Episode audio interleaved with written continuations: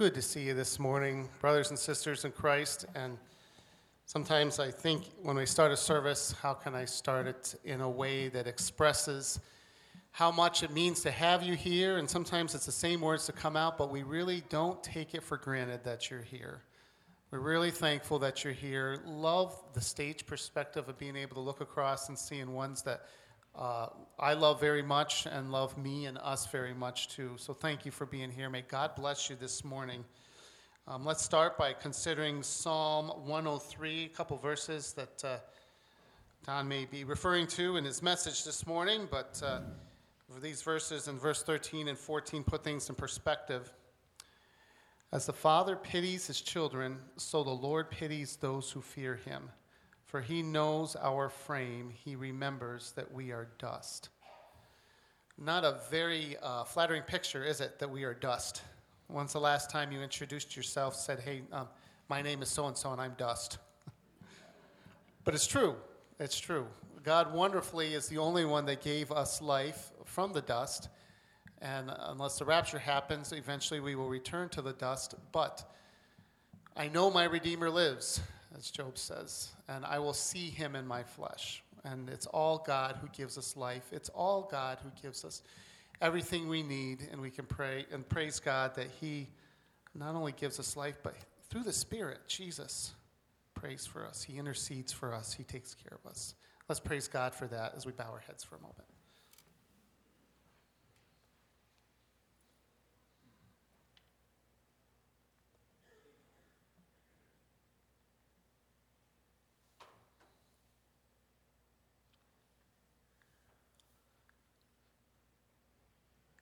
Lord, as Creator God, you know us better than we could possibly know ourselves. You know our thoughts, you know our ways, um, you know our future, you know everything. But best of all, you know us through your Son, for those of us who are believers. Thank you so much. We know we don't deserve your love. We know we don't deserve anything good that happens to us in this life or the next. And yet you give it to us anyway. How amazing, Lord. Again, behold how deep the Father's love is for us that we should be called children of God.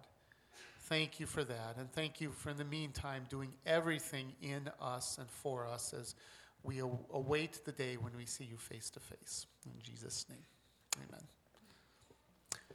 Jesus is our cornerstone. Amen. Amen. Let's stand and sing.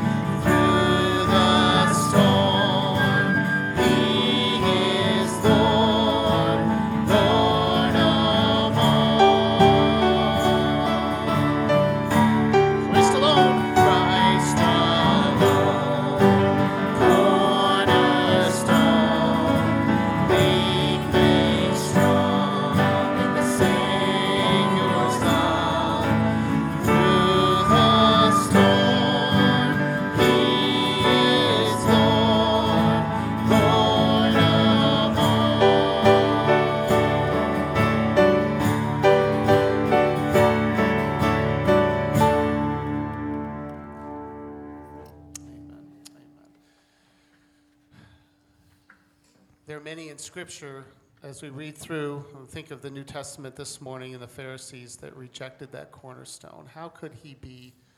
It just didn't add up in their mind. And Jesus didn't follow the rules, did he?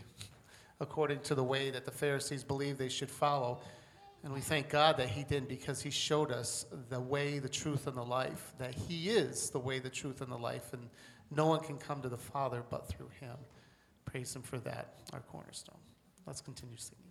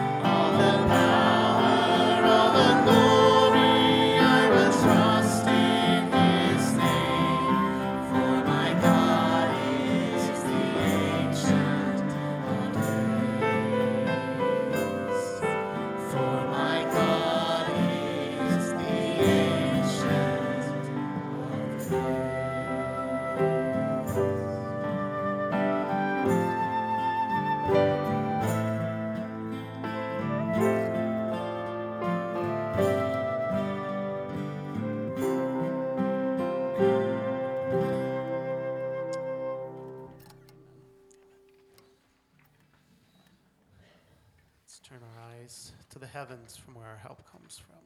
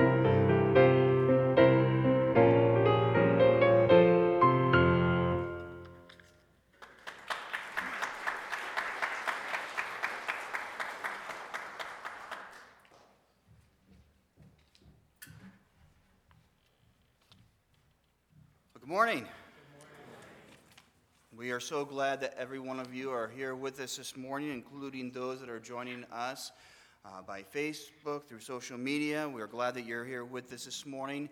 If you're here present with us, though, and this maybe is your first time visiting with us, we want to extend a special welcome to you. We also want to invite you to go back to our Connection Corner where we can um, maybe learn a little bit more about you. You can learn a little bit more about us. It's just back there in the back of our auditorium. There's also information back there about our Sunday school hour following our morning service. So if you'd like to know uh, what classroom you can plug into afterwards, we invite you to go back there uh, just to find out where you might be able to best fit in. Um, also, back in the connection corner, uh, just a reminder that uh, they can also help you with a few other things, even if you are a member of the church or if you've been coming here for a while. And two of the things I can do back there is one, there's sign up sheets back there, information about different things that are coming up. Also, um, we have a um, instant church directory. It's a cell phone app, and it helps you to be able to um, quickly get onto the directory of the church to find maybe a number or address of a person in the church. If you need to update that information, or if you would like access to that, or if you need to give us maybe some information so we can put that a part of the church directory, uh, please uh, see the people in the back as well. They can help you out with that. Also, if you're not part of our Flocknote and you don't know what that is, then maybe you should be part of it. Um, because our Flocknote is um, just messages that will go out from the church. Um, will come right to either your email or your um, text message and it will let you know of uh, possible cancellations or other information uh, from the church that may be pertinent to you. So if you'd like to sign up for that, uh, make sure you just go back and see them as well. As I mentioned, there's a couple other signups back there. One is for the Man Up event. Um, we encourage you men to be part of that. There's um, more, we'll share more information in the future, but uh, there's information in the back uh, to sign up for that. That's for men. And then for ladies, there is the Ladies' Life. Um, so, again, if you want more information on that, that's specifically for ladies, again, there's information in the back. Um, this morning's uh, offering is going to be for a church plant in Cleveland, Ohio, uh, that the Dockeries and Taylors are a part of.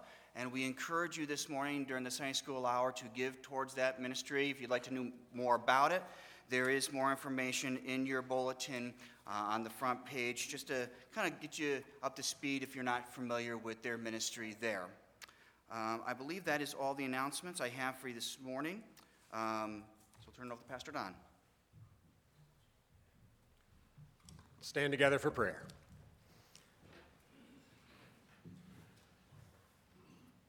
Father, it's a joy to be here this morning with those of like precious faith we recognize that as your church gathers together, you are indeed in our midst and you are with us in a very real way. And I pray, Father, that we would not only enjoy our fellowship with one another, but our fellowship would be with you.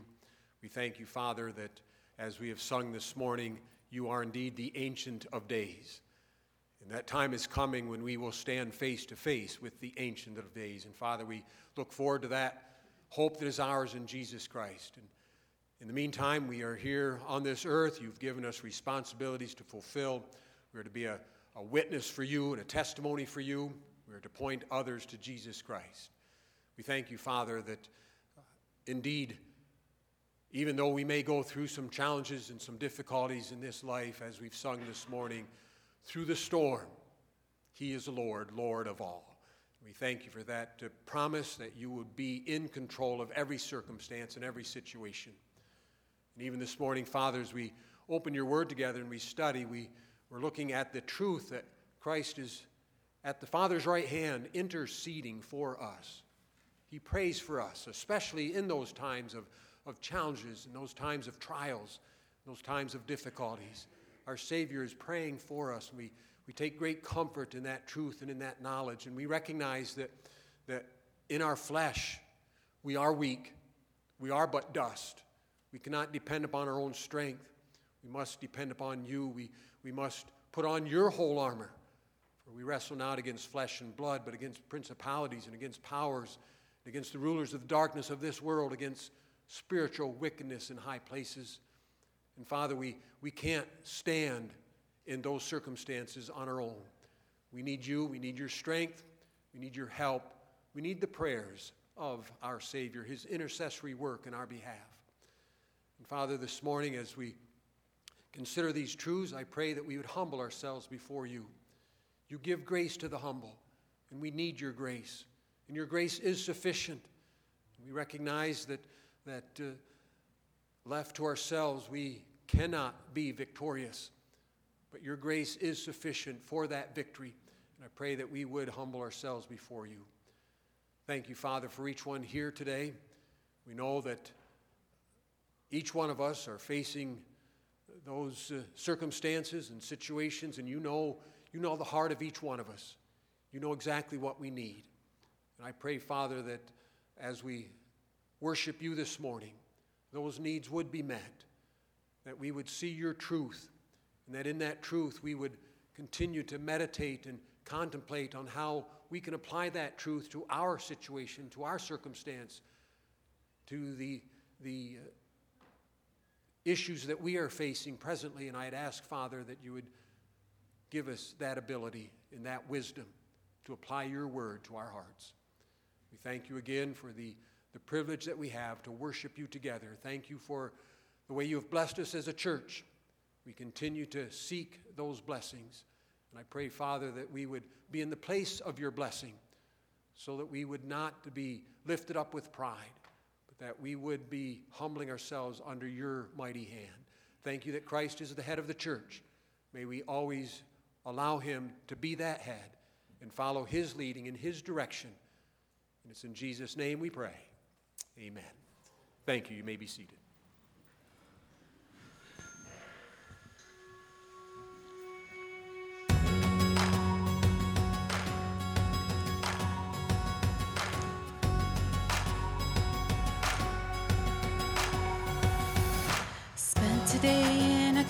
Conversation, ear to ear, face to face with somebody less than perfect. I wouldn't choose me first if I was looking for a champion.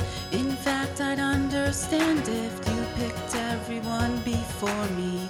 But that's just not my story. True to who you are, you saw my heart and made something out of nothing. I don't need my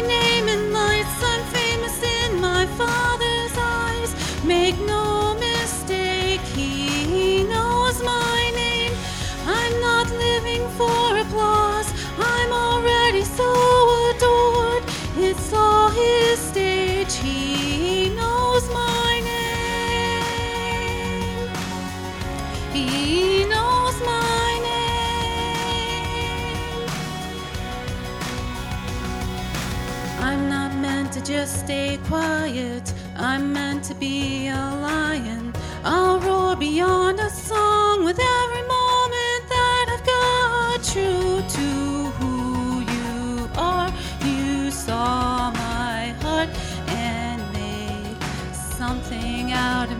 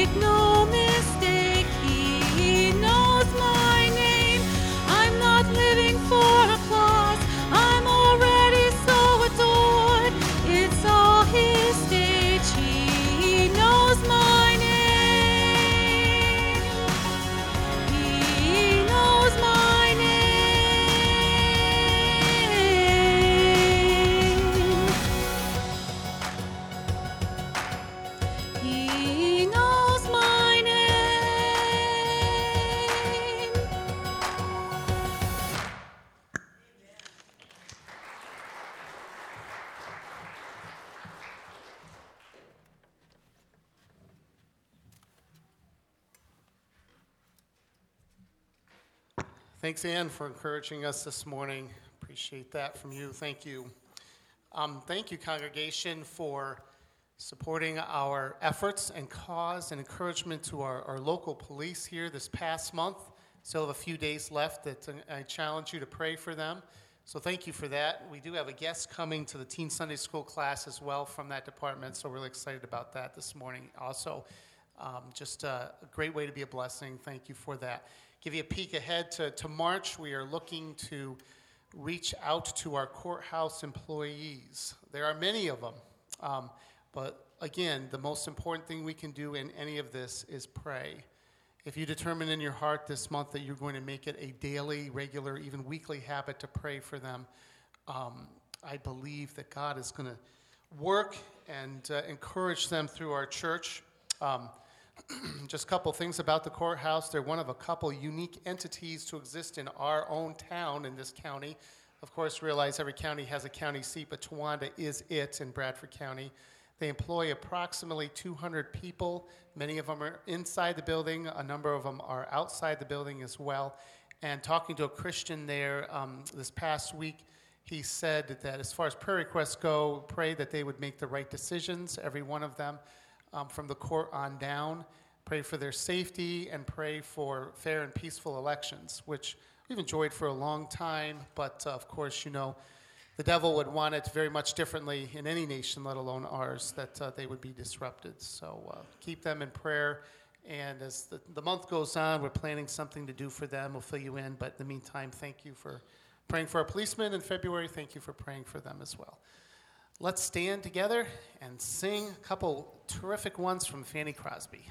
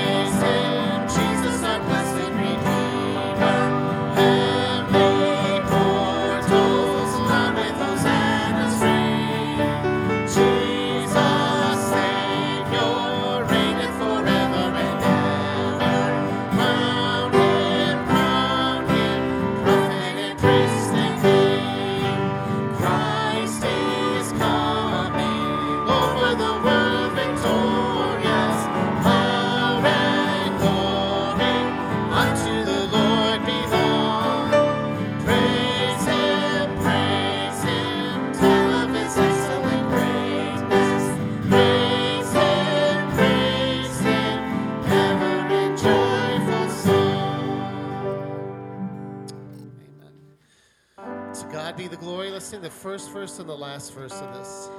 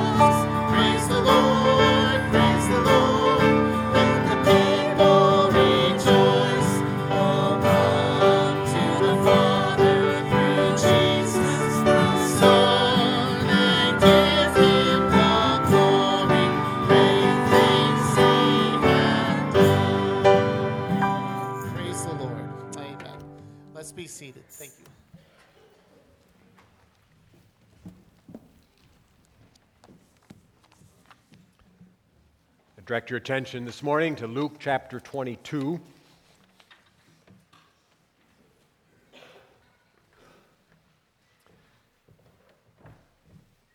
In Romans chapter 8 and verse 34, we read, Christ that died, yea, rather is risen again, is at the right hand of God, making intercession for us.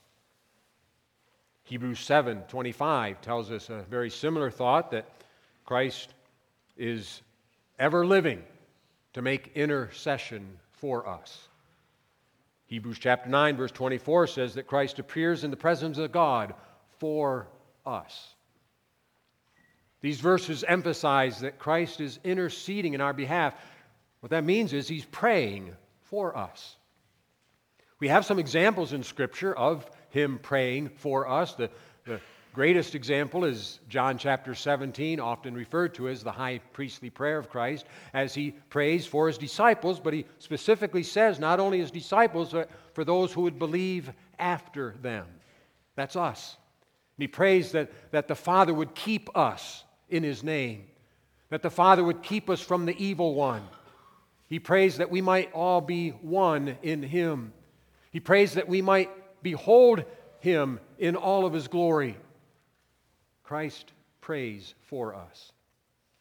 Another example of that truth is found here in Luke chapter 22. Specifically, here he's praying for Peter.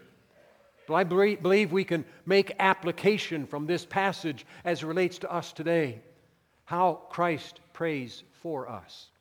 Luke 22 and verse 31.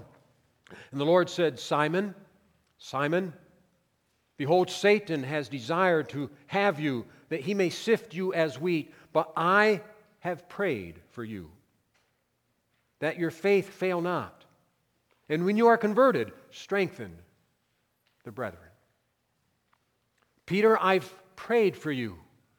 I've prayed that your faith not fail. And then when you're converted, strengthen the brethren. Why does Christ pray for Peter? Why does Christ pray for you and for me? Let's bow in prayer. Father, as we consider this wonderful thought that our Savior is interceding in our behalf, He's praying for us. May we indeed find comfort and joy in that reality, and may we recognize why it is He does pray for us. And thank you for that truth. And may we leave this place this morning rejoicing in that truth and acknowledging that our Savior prays for us. It's in Jesus' name we do pray. Amen. I would suggest to you, first of all, that Christ prays for us because he loves us. That seems like a very uh, simple and obvious answer to why does Christ pray for us, but we need to mention it. He prays for us because he loves us.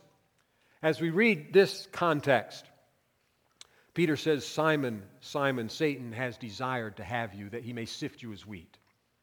Think about, uh, and it's not specifically stated here that, that Christ loves Peter, but, but think about the tone of voice that Christ would have used when he said that to Peter? Do you think it was an angry tone of voice? Simon, Simon, you idiot. God wants, or Satan wants you. No, that's not his tone of voice at all. Or do you think it was apathy? Oh, brother, Simon, Satan wants you again. No. You just read that and you just can, can tell that, that this came from a, a tone of voice of love, tone of voice of affection and, and care and concern. And so this was not out of, out of anger or frustration or apathy. It was a, a tone of voice that conveyed love for Peter. Simon, Simon, Satan desires to have you. And I've prayed for you. His tone of voice was one of love and, and one of concern. And certainly that concern would have come from recognizing what Peter was about to experience. We know that just shortly after this, Christ was going to be arrested and the disciples were going to be scattered, and Peter was going to be put to the test. And he was going to deny his Lord three times. Christ knew that. In fact, uh, in the next verses, uh, Peter says, and said unto him, Lord, I'm ready to go with you both into prison and to death. And he said, I tell you, Peter, the cock shall not crow this day before you shall three times deny that you know me. Christ knew what Peter was about to go through. And he loved Peter and he was concerned for Peter and he prayed for Peter. But as he knew what Peter was going to go through, he also knew what he was about to go through. He also knew that he was going to be going through the test and through the trial. And because he knew himself what that felt like, he could indeed sympathize with Peter as Peter was about to go through this trial. And we read in Hebrews chapter 4, verse 15, that we have a high priest that can be touched with the feeling of our infirmities. When you think about a high priest, that's someone who intercedes between God and man. And, and Christ is interceding for us, He's praying for us. And as our high priest, He is touched with the feeling of our infirmities. Touched with the feeling. That's just one word in the original sympathos, from which we get our word sympathy. To feel with. He feels with us because he knows the trials that we face. He's faced those trials also. And so, out of love and out of concern, he, he prays for Peter out of love and out of concern for us, out of sympathy for us, because he has experienced the trials we experience. He, he prays for us. So, Christ knew what Peter was about to experience because, in many ways, he's about to experience the same thing. And as our high priest, he intercedes for us as he sympathizes with us out of his love for us. Why does Christ pray for us? Because he loves us. Why does Christ pray for me? Because he loves me. He sympathizes, he cares, he's concerned, especially in those times of challenges, in those times of trials. He prays for us. Secondly, I would suggest because he takes responsibility for us. Notice he says, Simon, Satan has desired to have you. More accurately, the word that's used here, Satan has demanded you. Satan has demanded you. And it was a word used with reference to, to one who was demanding the surrender of another. Really, what's going on here is, is he's telling Peter that, that Satan has demanded from Christ that he surrender Peter to Satan. Peter, Satan has demanded from me that I surrender you to him. And it's in, uh, again, not to get technical, but just to emphasize this, it's in the middle voice, meaning Satan himself has demanded that I surrender you to him. He didn't send a demon, he didn't send some ambassador. Satan himself is making this demand that I surrender you to him. Perhaps uh, Satan had some confidence because he had victory with Judas. And so now he, having victory with Judas, has some confidence that maybe he can have victory with Peter. And he demands that Christ surrender him to him. Obviously, that reminds us of the situation with Job, as, as again, Satan, perhaps confident because of Judas, demands that Christ surrender Peter to, to him. But it was much like what happened with Job. Remember the story of Job. Satan appears before God and he says, uh, he says, Let me have Job. The only reason he's serving you, the only reason he's worshiping you is because you have blessed him so much. Just take away your blessing and he will curse you. Let me have him. Let me at him. God granted that wish. He said, You can't touch him, but you can touch what he has. And so Satan took it all took his family, took his possessions, took his wealth. But Job did not curse God. Satan comes back to God and says, Well, if you just let me touch him, he'll curse you. And so God said, Okay, but can't take his life. So he had boils from the sole of his foot to the top of his head. Job still did not curse his God. But we have a similar situation here. As he demanded Job, he's now demanding Peter, let me at him so I can sift him as wheat. Let me put him through the fire. I'm going to prove that he's a phony as he tried to prove that Job was a phony. He's now going to try to prove that Peter's a phony. He's just chaff. He's not the real thing. You know, as, as and we've mentioned this before, but when the, at one way to, to sift wheat was to throw, you know, pick up with the shovel and throw it through the fire. And as it would go through the fire, the, the chaff would burn and the wheat would land on the other side of the fire. Peter was going to be put through the fire by Satan. And Satan wanted to prove that he was just chaff, he was going to burn up.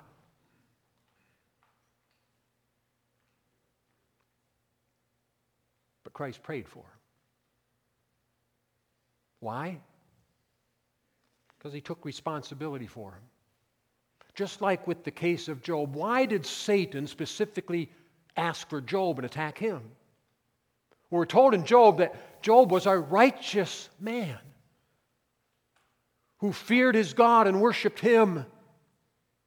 If Job was not a righteous man, if he wanted nothing to do with God, Satan would have wanted nothing to do with Job. He wouldn't have attacked Job if Job was just living for himself and didn't have a relationship with God.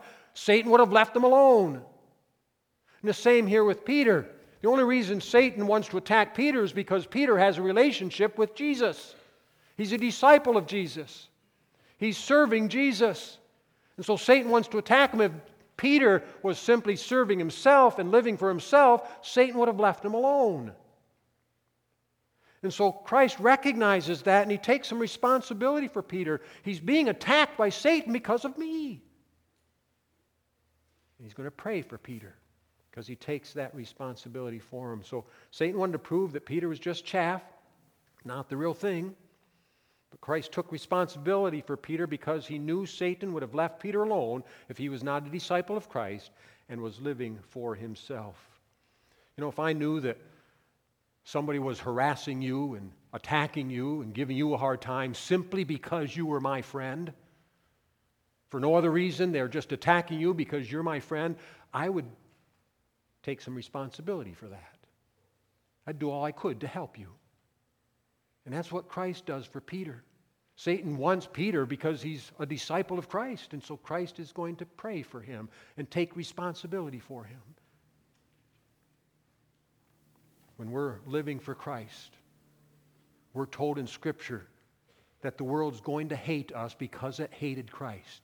Hated Christ first, and so if we're going to live for Christ, it's going to hate us. And Christ takes responsibility for that. We're told that all that live godly in this world will suffer persecution. If we live for ourselves, we live for the world, we won't suffer that persecution. But we live for God and live godly, we may suffer persecution. Christ takes responsibility for us, He prays for us.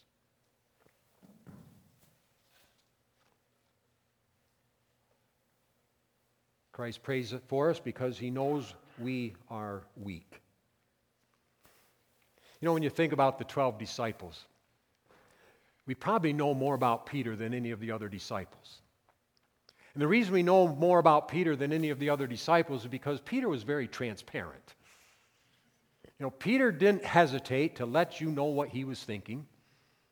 He was very quick to give his opinion. He was very quick to jump in with his actions, and, and he was just very transparent. That's why we know so much more about Peter than many of the other disciples. You never had to wonder what Peter was thinking. He, he made it very clear. He jumped right in and told you. Now, there's nothing wrong with that in and of itself. But in that rashness and in that, in that uh, uh, flamboyance, if you will, often it was stemming from pride. That was the problem. That was his weakness. And Christ knew that. He knew that Peter was very vulnerable because of his pride. And because of that weakness, Christ prayed for him. In fact, as he, as he prays here, I've prayed that your faith fail not, and, and then uh, when you are converted, strengthen the brethren. And, and if Christ would have said to you, Satan wants you, he wants to shift you as wheat, he's going to put you through the trial. And I've prayed that your faith fail not. And then he even hints that, Peter, you're not going to come through this trial very well because you're going to need to be converted when it's all over. If you would have heard that from Christ, what would have been your reaction? I mean, I would hope if I had heard that from Christ that I would say, Whoa, this isn't good. I better be praying too. If Jesus thinks I need his prayers, I better start praying. And, and, Satan wants me, and he's going to sift me, and, and, and there's a hint here that I'm going to not do so well through this trial. I'm going to have to be converted. I'm going to have to turn back. But what's Peter's attitude? Verse 33 Don't worry about me, Jesus. I got this. I'm good. I'll go to prison with you. I'll even die with you. I, don't worry about me. You don't need to pray for me. Peter's pride was a weakness that Christ was aware of, and he knew that Peter needed his prayers because he was weak, lifted up with pride.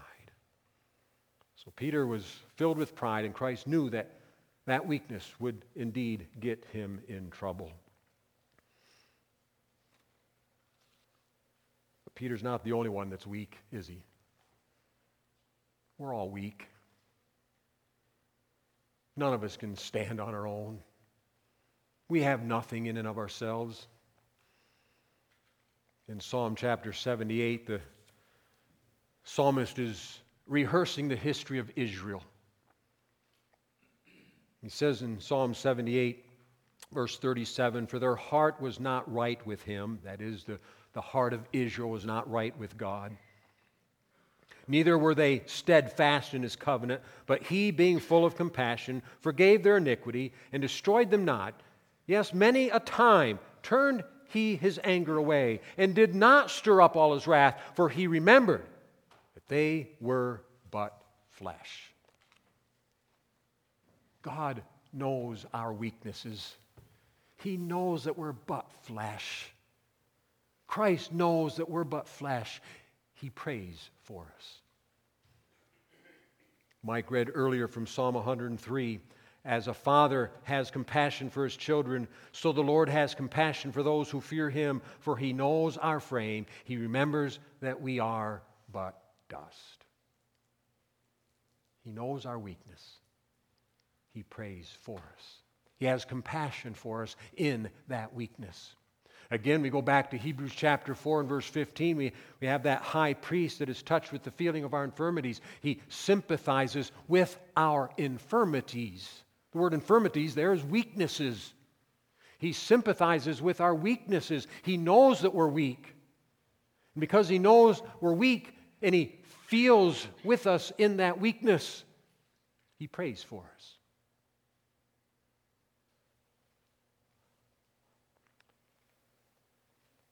We are but flesh. We are but dust. We are weak. We can't stand on our own.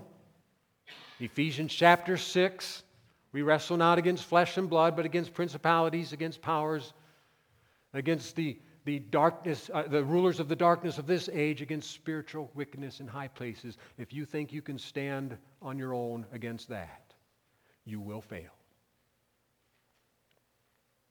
We need the whole armor of God. Christ prays for us in our weaknesses. Now, don't misunderstand. We are but flesh, we are but dust. Don't you dare use that as an excuse for your sin. That's not the point that we're making here. Christ has compassion on us. And he certainly prays for us because he knows our weaknesses. But he's not saying, well, because you're flesh, because you're dust, because you're only human, it's okay. I understand. Go, go ahead. Sometimes I think we do that. Well, I know I shouldn't do this, but I'm only human. And so we go off and do our own thing against God's will. That's not what he's saying here. Yes, we are flesh, and yes, we are dust. But that's not an excuse for our sin. We're simply saying that as Christ knows our weakness, He prays for us, and He prays that we not sin in that weakness as flesh and dust. Christ prays for us because He knows our weakness and that we are no match for Satan. We cannot be victorious over Him in our own strength. Christ prays for us because he loves us, because he takes responsibility for us, because he knows we are weak, and because he's counting on us. Again, in this verse in Luke 22, Satan has desired to have you that he may sift you as wheat, but I've prayed for you. Your faith fail not, and when you are converted, strengthen the brethren. Strengthen the brethren. Now, he prays that his faith fail not. We, we know what happens just shortly after this as Christ is arrested, and, and Peter then denies his Lord three times. And, and we'd look at that and say, well, the Father didn't answer that prayer. Peter's faith failed, denied his Lord three times. But this word fail, it's a word that literally means to, to completely, utterly fail. It means to, to come to an end. In fact, it's used in Hebrews chapter 1 where it says that, that the God, uh, his years will fail not. In other words, God's eternal. His years will never come to an end. And, and that's a thought here. He prays that his faith would not fail utterly, that his faith would not come to an end. And that didn't happen. Peter did indeed stumble in his faith. Peter certainly faltered in his faith, but his faith did not fail. When he denied his Lord three times and then the, the rooster crowed, and Christ looked at Peter, and Peter went out and he wept bitterly. He acknowledged his sin. He knew he had stumbled in his faith, and he turned back to God. He turned back to Christ. His faith did not come to an end. His faith did not fail. It faltered. It did not fail. So Peter's faith did not fail. It did not come to an end. But Christ does imply that his faith would falter and that he would need to turn back to Christ. And Christ tells him, When you turn back to me, strengthen the brethren. I'm counting on you, Peter. I'm counting on you. Christ implies, indeed, that he's, Peter, that is, is, is going to stumble. He's going to turn his back upon Christ. But he says then, when you turn back, when you're converted, he's not talking here about conversion in the sense of salvation. Simply saying that, Peter, you're going to turn your back on me. But then when you turn back to me, when you're converted, that's what the word convert means to turn back. When you turn back to me, I'm counting on you to strengthen the brethren, Peter. Now, again, don't, don't get me wrong. Jesus doesn't need me, He doesn't need you. But He has chosen to use us. And He has given us responsibilities, and, he, and He's counting on us in that sense to, to fulfill those responsibilities. He's counting on us to, to do that which He has planned for us to do. And Christ had plans for Peter. He wanted Peter to strengthen the brother, and he's going to count on Peter, and he's going to pray for Peter so that he would fulfill the responsibilities that Christ planned on Peter to do. The word strengthen here is the idea of to establish, to fix, to make steadfast. Peter, I'm, I'm counting on you to, to really establish these disciples. I'm counting on you to really cause them to be steadfast in their faith. As you go through this trial, your faith will be strengthened. I'm counting on you, Peter, to, to strengthen the disciples in their faith, to cause them to be steadfast in their faith, to establish them in their faith. Peter, that's your responsibility. I'm counting on you. And as we, we go through uh, into the book of Acts, Christ rose from the dead and he's with his disciples for 40 days after the resurrection. And he tells them, You stay in Jerusalem until the Holy Spirit comes upon you, and then you'll be witnesses for me. I, I, I, just marvel at that uh, passage. In essence, he's saying to the disciples, Don't even think about going out to be a witness without the Holy Spirit. It won't work. Don't even think about going out and trying to be a witness and a testimony for, for me until the Holy Spirit comes upon you. But when the Holy Spirit comes, you will be my witnesses. And so, for 40 days, Jesus is with them. The 40th day, he is ascended back to heaven. He's told them to stay in Jerusalem until the Holy Spirit comes, and, and so they wait. And they wait. A few days go by and they wait. And who is it that stands up and says, We got to do something? Good old Peter. Judas has betrayed our Lord. He's no longer with us. We need to get somebody to take Judas's place. I don't know, Peter, again, just being kind of flamboyant and rash maybe, but, but he just says, We got to do something. He told us not to go out and witness until the Holy Spirit comes, but we can at least replace Judas. So he stands up and he gets the disciples to, to choose Matthias. And then they wait. And ten days later, on the day of Pentecost, the Holy Spirit comes. And they're speaking in tongues, and, and everybody around them says, These guys are drunk. They're out of their mind. And who is it that stands up and says, These men are not drunk, they're filled with the Holy Spirit. And it's just like what Joel talked about, the prophet Joel in the Old Testament. That's what you're seeing here. And then he preaches that sermon, and 3,000 souls are saved. Who is it that strengthens the brethren? Who is it that establishes the brethren in their faith? Who is it that causes them to be steadfast in their faith? None other than Peter in the first part of the book of Acts. And then as time goes on, Peter gets arrested. He ends up in jail, and, and the, the authorities say, Don't even think about preaching in the name of Jesus. And Peter looks at him and says, You know, you got to do what you got to do. I got to do what I got to do. I've got to obey God, not man. He strengthens the brethren. Christ prayed for him because he was counting on Peter. And Peter fulfilled the responsibility that God had given to him. He fulfilled that which Christ had planned for him. In the early part of Acts, Peter was used by God to strengthen the believers.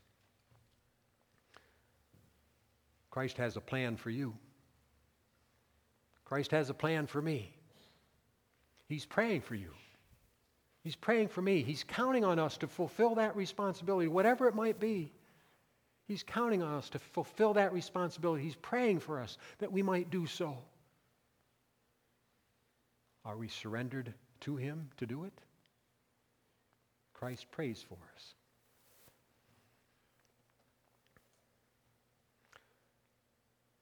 Christ prays for us when we are going through trials because He has plans to use us. Peter was going to go through this horrendous trial. He was going to be convicted. He had turned his back on Christ, but he was going to turn back to Christ, and he then was going to fulfill the plan that God had for him. I don't know what trial you may be going through this morning, what challenge you may be facing, but be assured that Christ prays for you. And he does want to teach you through that trial so that you then can be used of him in a greater and mightier way. He's praying for you. Most of you know that I've had a pretty challenging month with my back and the severe pain that that entails, and some of you know all about it. You've been there, you've had even worse situations. But obviously, you're going through that time, and you wake up in the middle of the night, and the pain is just excruciating, and, and you can't sleep. And you, and you just have, you have one little hope in your back pocket. I'll take those narcotics that I was prescribed. That'll take the pain away. And so you pop them in. And guess what? It doesn't even touch it. And it's like, now what? That, that, that, was my, that was my hope. And you cry out to God God, take the pain. And then it dawned on me there's got to be a but to that prayer. God, take the pain, but not until I learn the lesson you're trying to teach me. Well, that wasn't an easy prayer. I wanted to stop, take the pain away. I wanted to stop there. But I realized, no, God, you're teaching me. And I'm kind of thick sometimes, so it might take a little while, but I don't, don't take the pain until I learn what you're trying to teach me. Now, the sad part is that five years ago when I had my accident, and I was all busted up on my left side here and, and had excruciating pain, and, and I prayed the same prayer. Pain went away. Apparently, I needed a refresher course. I needed to learn it again. I'm not sure I've learned it. The pain is I, just, i I'm feeling great. Once in a while, a little discomfort, but pain, I can't really say I have pain. I, I'm feeling great. So pray that I've learned. but the point is, we go through the trials. And as you cry out to God in the midst of that trial, remember, He's praying for you. And yes, He, he may have a, a lesson to teach. But he's praying that you would learn that lesson, that, that then you would, you would fulfill the responsibility that he has planned for you. And, and maybe through that trial, you're going to grow in your faith so that you can then fulfill that plan that he has for you in a much greater way. He's praying for you. What a comfort. What a joy to know in the midst of that trial, as you're crying out to him, he's praying for you.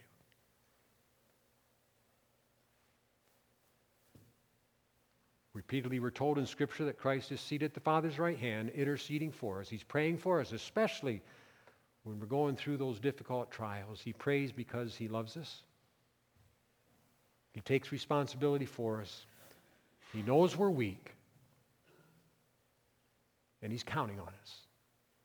He has a plan for us. Will we submit to that plan? Can we rejoice this morning, even in the midst of our challenges? because Christ is praying for us. Let's bow in prayer.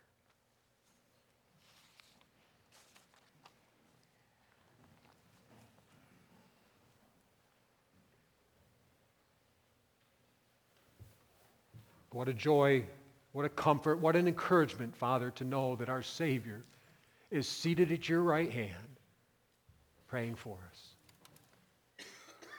especially in the midst of those trials, in the midst of those challenges, He prays for us. That in itself can help us to navigate through the trial, to bring honor and glory to you.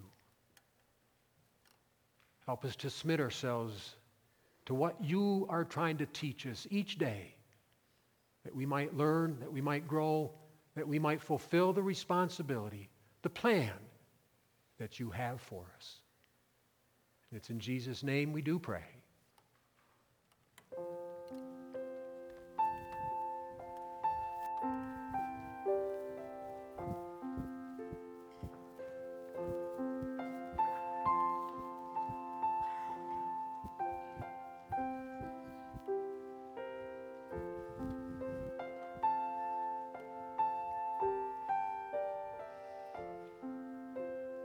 Trust that you can indeed rejoice this morning as you leave with that wonderful thought. Christ is seated at the Father's right hand, interceding, praying for you. Shall we stand?